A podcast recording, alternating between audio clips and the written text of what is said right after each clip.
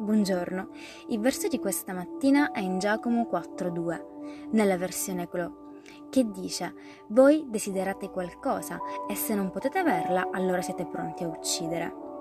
Voi avete voglia di qualcosa e se non riuscite a ottenerla allora vi metterete a lottare e a far guerra.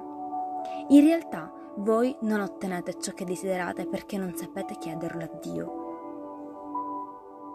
Quando un credente conosce la volontà di Dio, ma sceglie invece intenzionalmente i propri desideri, quella è idolatria.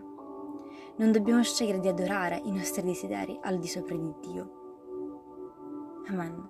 Che Dio benedica la tua giornata.